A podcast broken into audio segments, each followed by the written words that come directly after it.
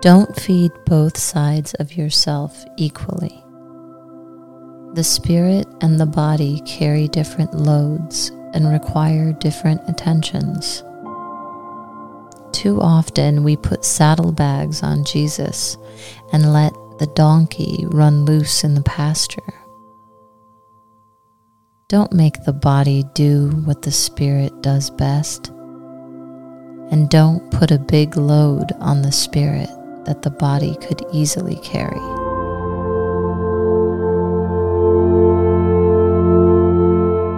Thanks for starting your day with hammock readings. And we look forward to seeing you again tomorrow.